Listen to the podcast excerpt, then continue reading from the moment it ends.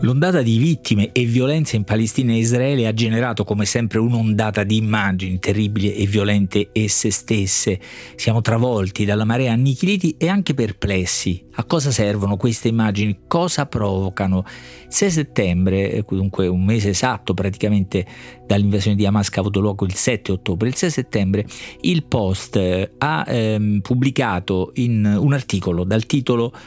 il post e le foto impressionanti, eh, dove foto impressionanti ha scritto tra virgolette a indicare un genere e un problema, nel quale intanto si metteva per così dire in pubblico una discussione che riguarda tutti, specie chi ha la responsabilità delle foto da scegliere e mostrare pubblicamente, e cioè ancora una volta tutti o quasi, almeno potenzialmente, sui social. L'articolo conteneva qualche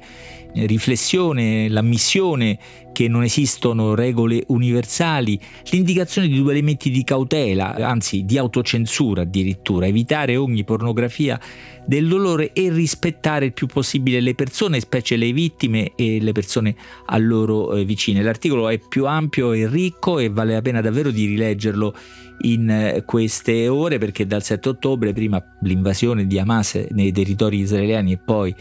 i bombardamenti a Gaza degli israeliani ha moltiplicato le atrocità, le immagini naturalmente e dunque i dilemmi, le perplessità, le angosce anche individuali e collettive, le scelte di vedere e dimostrare di ciascuno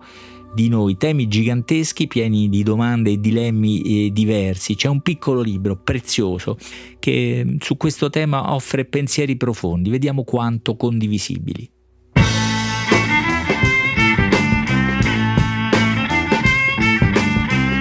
Questo è Timbuktu di Marino Sinibaldi, un podcast del Post che parla con i libri.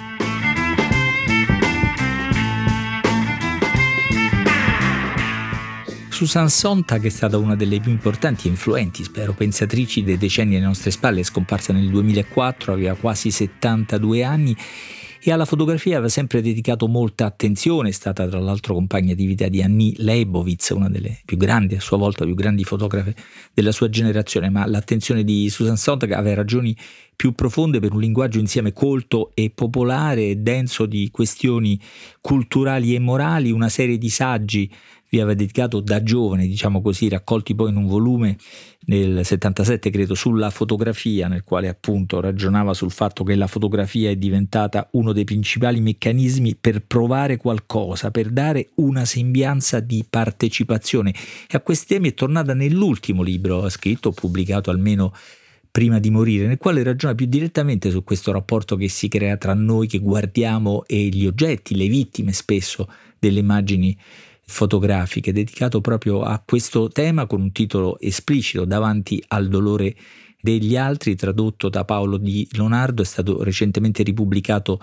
da Notte Tempo e sembra proprio rivolto a noi in queste ore, in questi giorni, noi che stiamo guardando, cosa stiamo guardando, come stiamo guardando e cosa stiamo pensando, noi spettatori del dolore degli altri. Non è un manuale il libro, libretto possiamo dire così, della, di Susan Sontag, così un volumetto nelle edizioni Nottetempo che non sono gigantesche, non supera le 150 pagine. Non è un manualetto, dicevo, ma è davvero straordinario leggerlo, rileggerlo in queste ore perché si pone le domande che ci stiamo ponendo tutti, le mette in ordine, gli dà un senso, propone persino, ma oserei dire qualche risposta Anzitutto Susan Sontag smonta alcune sbagliate, alcune illusioni intorno alla fotografia, la principale delle quali insiste sulla sua trasparenza, per così dire, sulla verità particolare che è in grado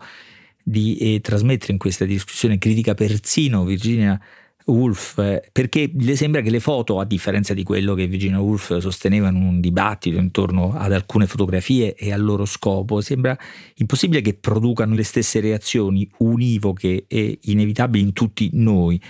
Dice Sontag, non si dovrebbe mai dare un noi per scontato quando si tratta di guardare il dolore degli altri. Le foto della guerra civile spagnola, per esempio, perché di quelle che si trattava, possono suscitare sensazioni diverse, reazioni diverse come tutte le altre. Si possono fare, dice Sotta, molti usi delle innumerevoli opportunità che la vita moderna fornisce per guardare a distanza attraverso il mezzo fotografico il dolore degli altri. Le fotografie di un'atrocità possono suscitare reazioni opposte, appelli per la pace, proclami di vendetta o semplicemente la vaga consapevolezza continuamente alimentata da informazioni fotografiche che accadono cose terribili e come esempio di diverse reazioni di fronte alle immagini, per esempio della guerra civile spagnola, Simon Weil, condannando la guerra, decise di partecipare alla difesa della Repubblica Spagnola. Quella decisione e le sue motivazioni, forse generate anche dall'impressione delle immagini, abbiamo dedicato l'episodio 57 di questo podcast di Timbuktu. D'altro lato però Sontag è consapevole di una particolare potenza delle immagini fotografiche, contrariamente a un resoconto scritto che a seconda della complessità delle idee, dei riferimenti o del lessico è indirizzato a una cerchia di lettori più o meno estesa, scrive, una fotografia possiede una sola lingua ed è potenzialmente destinata a tutti. Quindi da un lato questa potenza, dall'altro la molteplicità delle reazioni dei punti di vista possibili. Da questa contraddizione, diciamo, da questa ricca ambiguità parte una storia che Susan Sotak accenna, appassionante e anche utilissima in queste ore, eh, del modo in cui le guerre e la fotografia si sono intrecciate a partire dalle prime guerre documentate fotograficamente, la guerra di Crimea e poi quella civile americana, dunque siamo alla metà dell'Ottocento, poi la guerra civile spagnola, che è stata la prima guerra documentata, coperta, come si dice in senso moderno. Lungo questa strada Sontag decostruisce, diciamo così, praticamente tutte le immagini iconiche che abbiamo di eventi bellici, no? documentando come sia la foto del miliziano caduto di Robert Capa, la foto del 37 molto famosa in cui c'è questo miliziano bianco, una camicia bianca che cade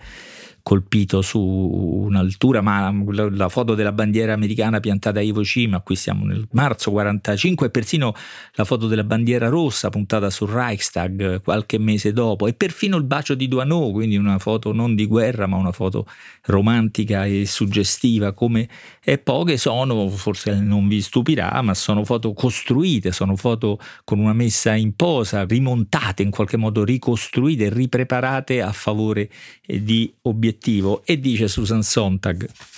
la cosa strana non è il fatto che molte delle fotografie più emblematiche del passato, incluse alcune delle più note immagini della Seconda Guerra Mondiale, siano una montatura. La cosa strana è che siamo sorpresi di scoprirlo e ne restiamo sempre delusi. Semmai è più suggestivo, diciamo, più istruttivo sapere che la famosa foto appunto del miliziano antifascista caduto durante la guerra di Spagna pubblicata su Life, quando uscì, occupava interamente la pagina destra, sulla pagina sinistra la pagina era occupata da un'intera inserzione pubblicitaria della Vitalis, una marca di eh, brillantina, due pagine affiancate, due pagine equivalenti, due pagine equipotenti, forse allora no, ma oggi quando il miliziano che cade di capa apparve su Live, scrive Sontag, accanto alla pubblicità della Vitalis c'era un'enorme e incolmabile differenza tra due generi di fotografia, quello editoriale e quello pubblicitario. Ora non è più così, ora non è più così, secondo Susan Sontag. E d'altro lato l'iconografia della sofferenza ha una storia lunga, no? un lungo pedigree, pensiamo a tutte le immagini religiose, delle passioni, e che ci pongono una dimensione di spettatori, in qualche modo sollecitati, coinvolti, ancora più significative secondo me, o almeno ammirevoli, sono eh, lo ricorda bene Susan Sontag, il ciclo delle straordinarie eh, 83 acqueforti incise tra il 1810 e il 20, mi sembra da, da Francisco Goya, no? nelle quali raccontava la guerra, le atrocità e le vittime della guerra napoleonica, la guerra civile, della resistenza a Napoleone in Spagna. Disastri della guerra di Goya, secondo Susan Sokan, introducono un nuovo standard di sensibilità davanti al dolore e in effetti a rivederle oggi sono pagine altissime artisticamente e moralmente. E poi altri episodi, altri momenti storici fondamentali, la guerra del Vietnam, con le immagini che sono fondamentali, molto importanti nel costruire un consenso critico, diciamo, alle posizioni a favore dei vietnamiti, dei Viet Cong e contro gli americani nella stessa società americana, oppure più recentemente l'uso delle immagini più raccapriccianti, non nascoste, anzi esibite, dal terrorismo contemporaneo, in questo caso Susan Sontag cita come esemplari le immagini, tutta la vicenda della esecuzione di Daniel Pearl, tutte immagini che ripropongono in modo nuovo domande fondamentali.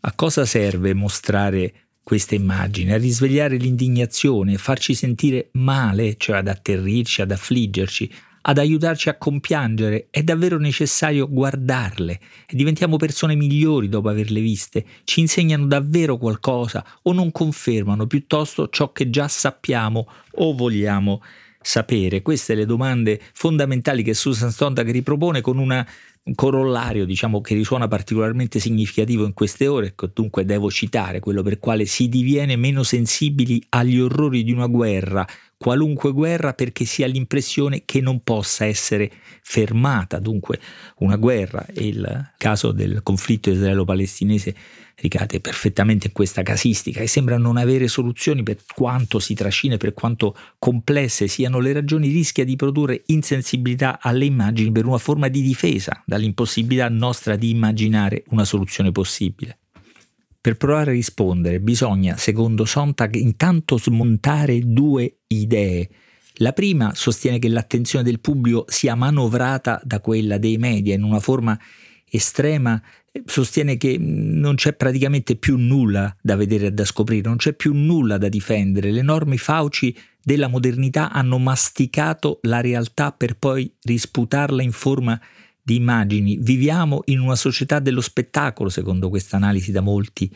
condivisa, qualunque situazione deve essere trasformata in spettacolo per diventare reale, vale a dire interessante ai nostri occhi. La realtà ha abdicato, ci sono solo rappresentazioni e media. Eh, Susan che rifiuta questa idea in modo che mi sembra molto penetrante, molto coinvolgente. Parlare di una realtà diventata spettacolo e di un provincialismo che lascia senza fiato equivale infatti a universalizzare il modo di pensare di una ristretta popolazione istruita che vive nei paesi ricchi del mondo dove l'informazione è stata trasformata in intrattenimento e implica in modo perverso e poco serio che al mondo non ci sia reale sofferenza.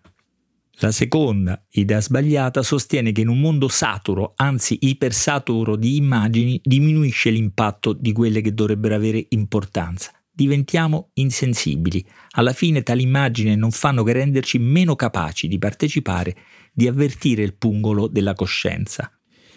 Non è così, dice Susan Sontag. Oggi esiste un vasto repertorio di immagini che rende ancora più difficile mantenere una simile forma di carenza morale. Lasciamoci ossessionare dalle immagini atroci, anche se sono puramente simboliche e non possono in alcun modo abbracciare gran parte della realtà a cui si riferiscono, continuano ad assolvere una funzione vitale. Quelle immagini dicono ecco ciò che gli esseri umani sono capaci di fare, ciò che entusiasti e convinti di essere il giusto possono fare. E più avanti,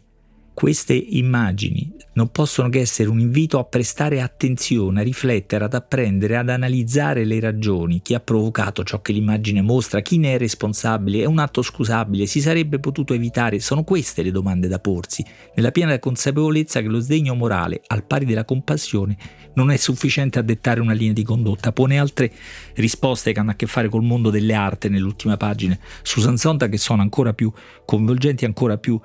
convincenti, ma mi sembra che quello che sostiene Susan Sonda che è l'importanza di non cercare nelle fotografie una risposta, ma di lasciarci interrogare da ognuna di esse.